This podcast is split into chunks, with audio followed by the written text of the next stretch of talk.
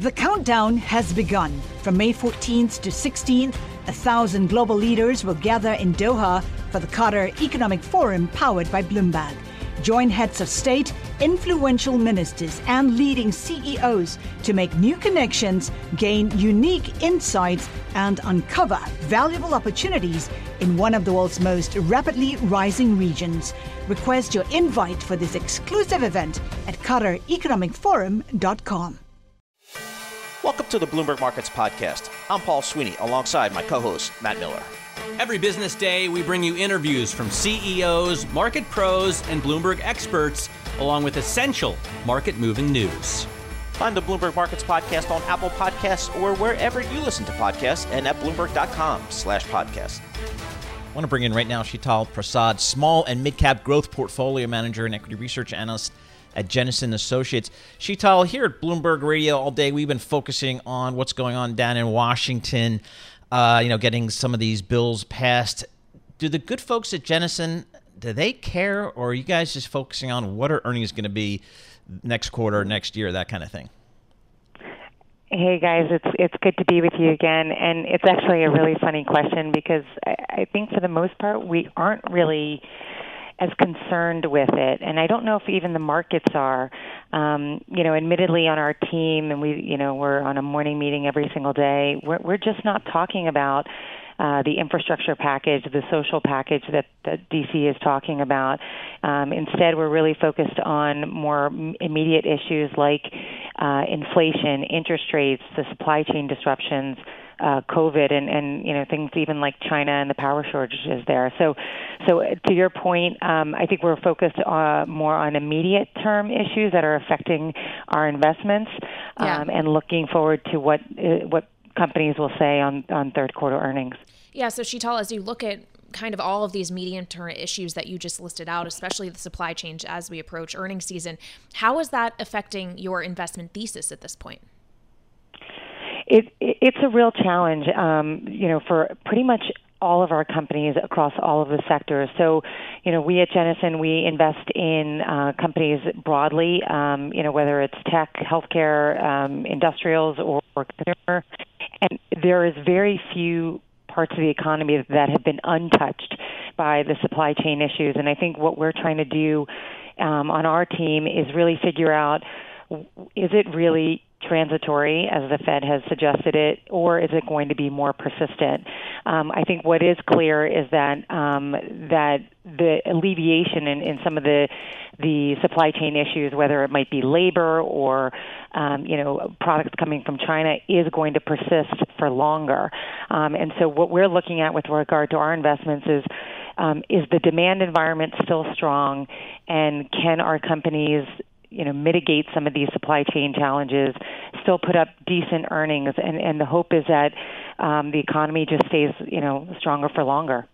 And Sheetal, yeah, that's a big topic. That being the uh, supply chain issues. That's a topic that uh, Kailey and I and Matt, you know, we spend a lot of time talking about. Talk to as many and as diverse uh, group of people as we can on this issue. It just feels like, a boy, it's it's a global issue number one.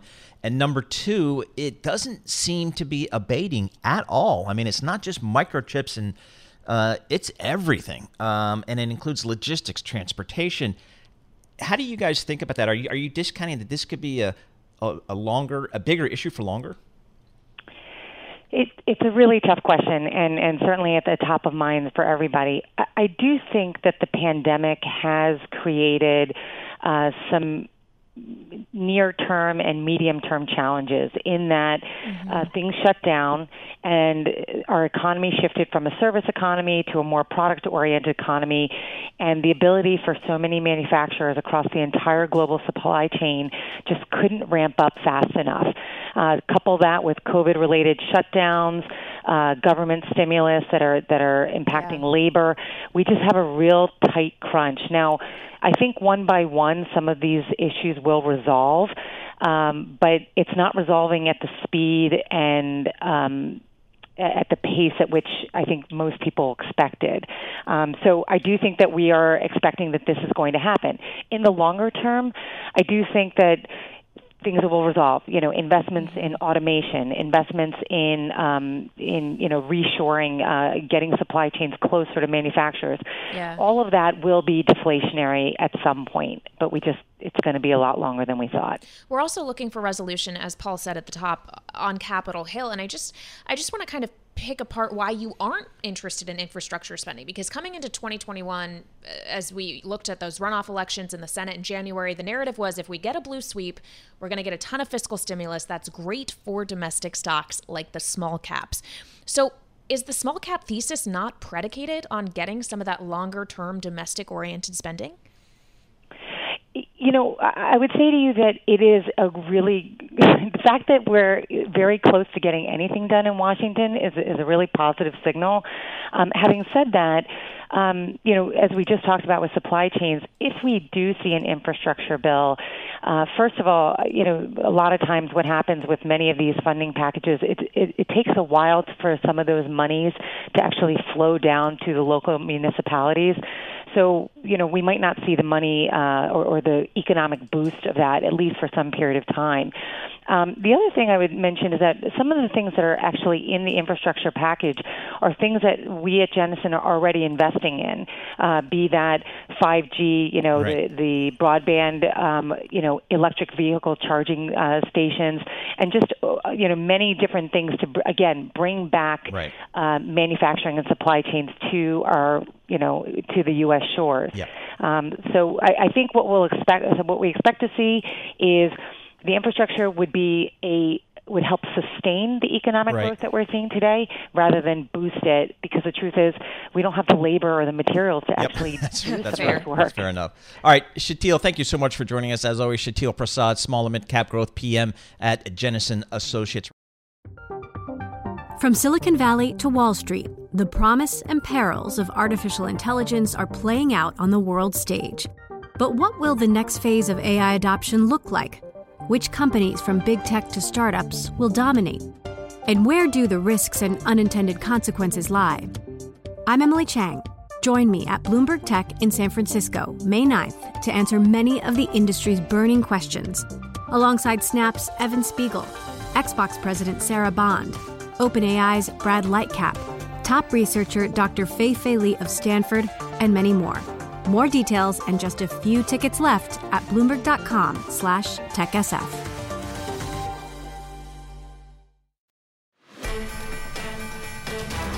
All right, we had a ton of eco data out this morning, and one of the bigger numbers was the ISM manufacturing uh, came in better than expected. Let's break it down with Tim Fiore, chairman of the, of the Manufacturing Business Survey for the Institute for Supply Management based in Miami, Florida. So, Tim, good number, good gain from last month. What's your take on the ISM manufacturing?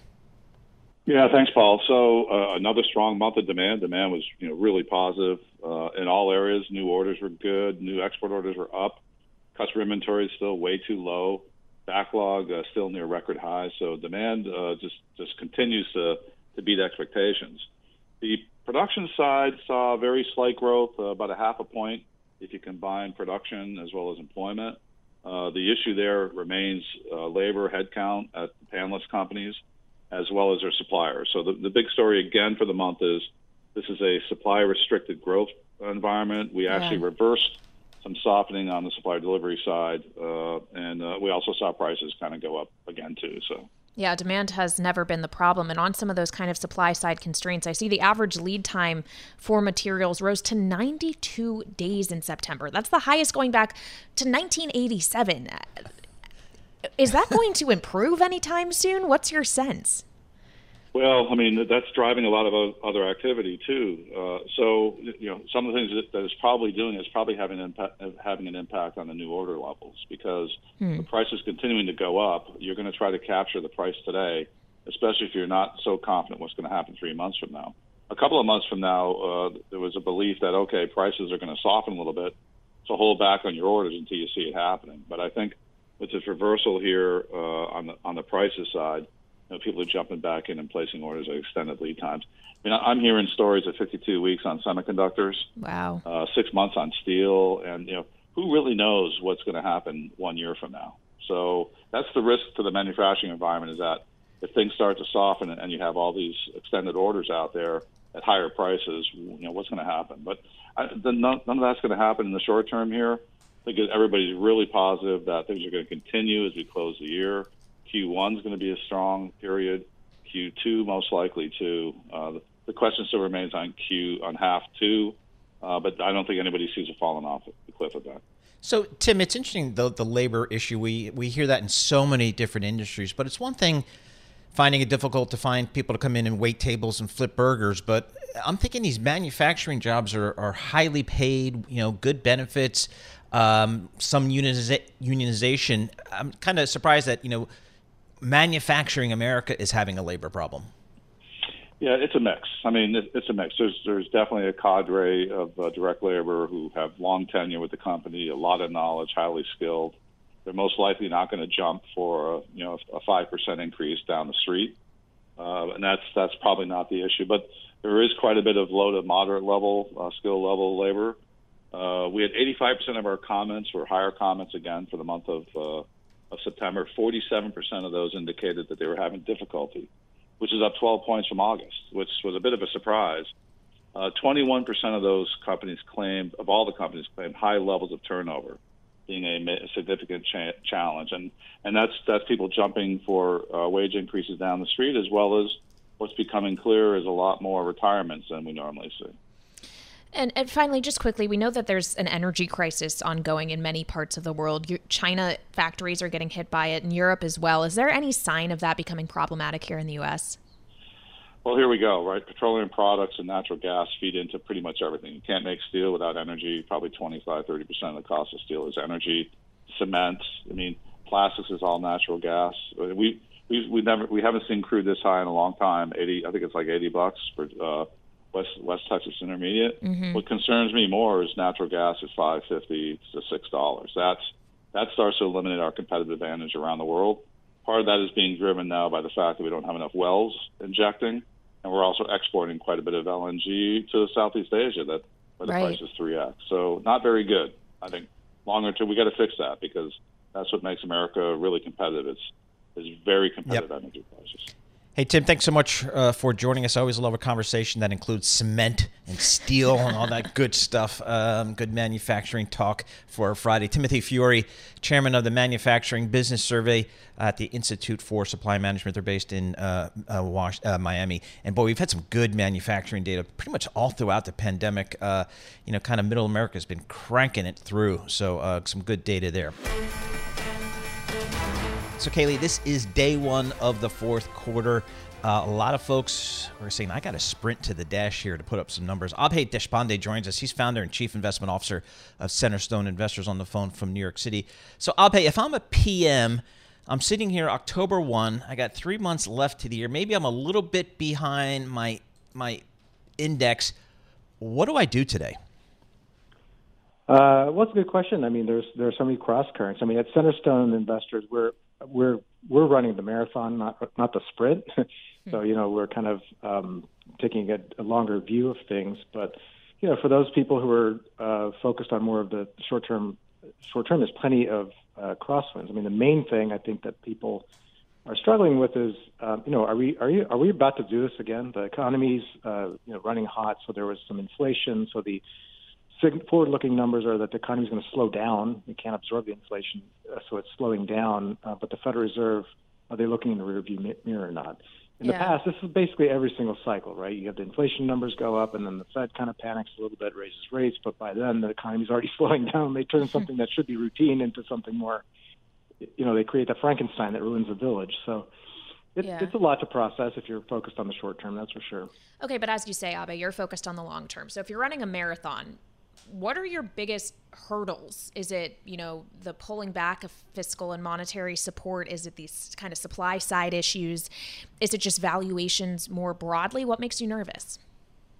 You know, it's it continues to be the uh, the unpredictable, sort of the unknowns, right? And part of, I mean, the main uh, sort of driver of these unknowns is that um, policymakers feel the need to be, you know, constantly involved. if they just do nothing, I think the economies would recover. yeah, I mean, it, in some ways, it, the unpredictable part of it is what what are they going to do next, right? Another couple of trillion, or shut down the entire world economy. And things are recovering. So if you if you if you if we you know we look at things from a, a longer term perspective, I mentioned at Centerstone, and from a longer term perspective, I mean from a, a value investor's uh, you know perch, uh, there's plenty of value and uh, you know plenty of reason for to be optimistic. Um, you know, provided that you can sort of uh, assume that there's going to be interference in the in the market economies for some time, but the economies seem to be uh, strong enough to, to withstand it. All right. So, with a longer term perspective, Abe, are you guys at Center um, uh, Centerstone? Are you more thinking I'm sticking with the long term top line growth stories, tech, healthcare, things like that, or are you playing maybe maybe a little bit longer reopening trade on a, from a global perspective? Yeah, I'd say it, it, I mean, if you had to bucket us, it's definitely not in technology. Um, I think that area of the of the market is very expensive, maybe justifiably so. I'm not, it's not really what we do; it's not our expertise. But mm. um, for for for us, uh, you know, the last 18 months allowed many many businesses around the world that were uh, in more industrial and cyclical areas to uh, address some glaring cost inefficiencies. Uh, something that would have taken years it took a few months. They were able to just cut massive amounts of costs. Uh, you know, Frankfurt Airport, for instance, reduced their expense structure by 300 million euros, something they would never have been able to do without the kind of the cover of, uh, you know, quote unquote cover of, of this past 18 months. So what we're looking at is um, a whole host of companies that have reduced their cost structures and that have massive amounts of operating leverage. So as there is a recovery, whether it's six months from now or a year from now, the operating leverage means that the earnings growth potential is, just tremendous. Mm. And the stock prices do not reflect that. So that's kind of where, you know, we find a lot of opportunity, but it does require patience. As I said, there's so much interference by, you know, by sort of the the authorities that it's you know pushes the the, the time frame a little bit further beyond uh, beyond you know where yeah so let's let's talk about some of those authorities the fiscal authorities i I mean, who knows what's going to happen with the infrastructure and social spending package down on Capitol Hill, what it will ultimately look like, what the pay fors will involve in terms of higher taxes. How are you operating with that uncertainty of what corporate tax rates are going to look like going forward into the future and how that affects some of the companies you'd want to invest in? Well, we're U.S. Uh, investors only partly. Um, we are global investors. The majority of our exposure is global, and we don't have these tax issues like this kind of nonsense going around from in most of the countries we're investing. Um, so it only really affects our U.S. names, and in particular those U.S. names that are only U.S. focused. So the tax cuts that they had put in place many years, few years ago, really benefited local U.S. companies. So ironically, you know, this will affect um, domestic. You know, companies that predominantly are domestically oriented in the United States, but that the you know it's not going from 20 to 40 percent. I mean, it's going from 20 to maybe 25 or 26, and or you know we'll see it exactly as you mentioned, Katie. There's we don't know yet, but um, that's kind of the scale of it. I don't think that's enough to really destroy uh, you know a business. Um, on the margin, it will impact uh, what they do with their uh, you know excess cash flow or free cash flows. Right. Um, but I, you know, I don't see a major uh, effect because of that. All right, Abe, thank you so much for joining us. Abe Deshpande, founder and chief investment officer of Centerstone uh, Investors, uh, staying long this market here. And it's going to be interesting to see, Kailey, when we have earnings coming out, A, what the numbers are, of course, uh, but B, what the guidance is and what kind of confidence some of these C-suite folks have in, in, issuing guidance for their business. Yeah, especially considering these supply chain issues. I think there was an expectation for most of this year that they were going to ease up in the fall, you know, in the months ahead. Now that is a much larger question mark. And how do you give any kind of firm guidance when there's still so many constraints out there on the supply side? Yeah, absolutely. Uh, but on the flip side, I think analysts and investors are going to be really demanding of some guidance here 18 months into this pandemic. This is Bloomberg. From Silicon Valley to Wall Street, the promise and perils of artificial intelligence are playing out on the world stage. But what will the next phase of AI adoption look like? Which companies, from big tech to startups, will dominate? And where do the risks and unintended consequences lie? I'm Emily Chang. Join me at Bloomberg Tech in San Francisco, May 9th, to answer many of the industry's burning questions, alongside Snap's Evan Spiegel, Xbox President Sarah Bond, OpenAI's Brad Lightcap, top researcher Dr. Fei Fei Li of Stanford, and many more. More details and just a few tickets left at bloomberg.com/techsf.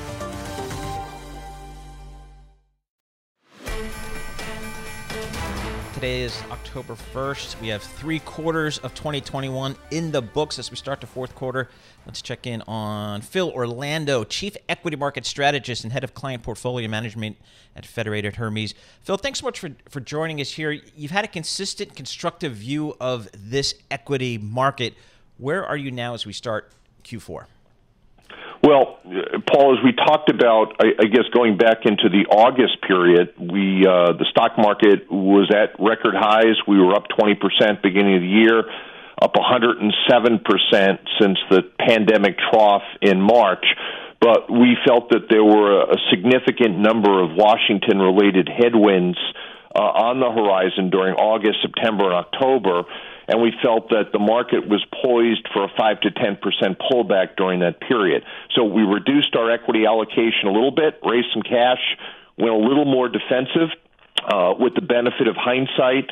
Uh, the market is down about 5.5% or so over the last month. Uh, we think there could be another shoe to drop here given the uh, the, the, the state of play in Washington right now. So uh, I, I, I think we're just uh, sort of sitting tight and uh, watching how events evolve. Uh, in Congress and at the Federal Reserve over the course of the next couple days and couple of weeks. So, what would your reentry point be where you start to deploy a little bit of that cash and put it back to work in the equity market? Sure. A great question, uh, Kailey. I, I think there are two. From a price standpoint, what we were looking for, technically speaking, was a pullback to the 200 day moving average. So, in round numbers, uh, the 200 day moving average is, is a little above the 4100 level. From a fundamental standpoint, we want to get a sense that, that issues have been resolved uh, or we're making progress towards that resolution. Now, I think we've got our hands on the Federal Reserve. Uh, inflation is sustainable and I think the Fed is now coming to that realization. They're going to announce the tapering, we think, on November 3rd, uh, complete the tapering by the middle of the next year, and then rate increases start at the end of next year. We don't have any problem with what the Fed's doing.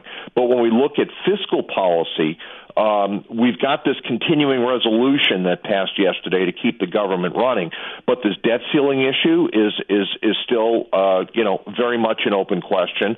We're very comfortable with the 1.2 trillion bipartisan infrastructure bill, even though Speaker Pelosi has moved the vote dates out a couple of times. The the big enchilada right now is is how do we resolve this this five and a half trillion dollar human infrastructure bill? Um, we've got to see that number smaller, tighter, better targeted, less debt less tax increases, and, and, and that right now is a very open question. And frankly, that's what's going on, you know, with Speaker Pelosi and, and her and her members right now. How concerned are you about this inflation that we're seeing throughout the economy? Uh, again, feels less and less transitory, maybe a little bit more longer term. How do you guys think about that? Well, uh, we this is you know you're you're preaching to the choir here. This this has been our talking point for the last six months. We thought the Federal Reserve had completely misread the sustainability of the inflation issues. Their argument was that once the procedural base effects, you know, rolled off in May, then inflation would sort of tame down. And and in our view, there was there was no comprehension of what the impact was on on shelter, food inflation, uh, uh, wages, uh, uh, energy. Those prices were sustainable, they were sticky, and they were going to continue to force the core CPI much higher than the Fed targeted. We just got an update this morning. August level for the last three months now has been 3.6% core PCE. The Fed's target's 2% and and it's now August, not May. So at this point, I think the Fed is is thrown in the towel, and that's why the last two set of dot plots in June and September show slower economic growth, higher inflation. The fact that the Fed is acknowledging that and they're going to start to taper next month and start to tighten policy in terms of liftoff from ZIRP by the end of next year. I think yeah. that's exactly what they need to do. Uh, and so, frankly, we're comfortable that the Fed is going to make the right set of decisions. But there's one caveat in there that there's a, a potential leadership transition issue that is looming. President Biden needs to indicate over the course of the next couple weeks, the next month or so, what he plans to do with um, uh, uh, Pre- uh, Chair Powell's renomination and, and, and three other potentially open seats on the board. Um, that is an issue that the market we don't have answers to, and, and I think we need to have uh, some sense of where President Biden wants to go with that. Yeah, it's going to be a tough decision for the president, considering progressives like Elizabeth Warren have made their feelings yes. quite clear this week. Warren saying to Powell's face she does not want him uh, reappointed for a second term. But then you have the moderates that Biden's going to need for any kind of confirmation, yep. Paul, who would like Powell to stay. Yeah, absolutely. Um, and the markets don't like uncertainty. Hey, Phil, thanks so much for joining us uh, once again. We always appreciate your time. Phil Orlando Chief Equity Market Strategist and head of the Client Portfolio Management uh, team at Federated Hermes. Uh, they got some money under management, about 100 billion in equity, 645 billion in total. So um, they know what they're talking about. And Phil mentioned uh, he's historically been pretty bullish. They pulled back uh, recently a little bit, got a little bit more conservative on these equity markets when they were pushing all-time highs. Uh, they've pulled back a little bit, but Phil thinks it could maybe even pull back a little bit more to give them an opportunity to put some of that capital uh, to work. So they are a little bit uh, cautious here and otherwise a constructive outlook. Thanks for listening to the Bloomberg Markets Podcast. You can subscribe and listen to interviews at Apple Podcasts or whatever podcast platform you prefer. I'm Matt Miller. I'm on Twitter at MattMiller1973. And I'm Paul Sweeney. I'm on Twitter at PT Sweeney. Before the podcast, you can always catch us worldwide at Bloomberg Radio. The countdown has begun. From May 14th to 16th, a thousand global leaders will gather in Doha for the Qatar Economic Forum powered by Bloomberg. Join heads of state, influential ministers, and leading CEOs to make new connections, gain unique insights, and uncover valuable opportunities in one of the world's most rapidly rising regions. Request your invite for this exclusive event at QatarEconomicForum.com.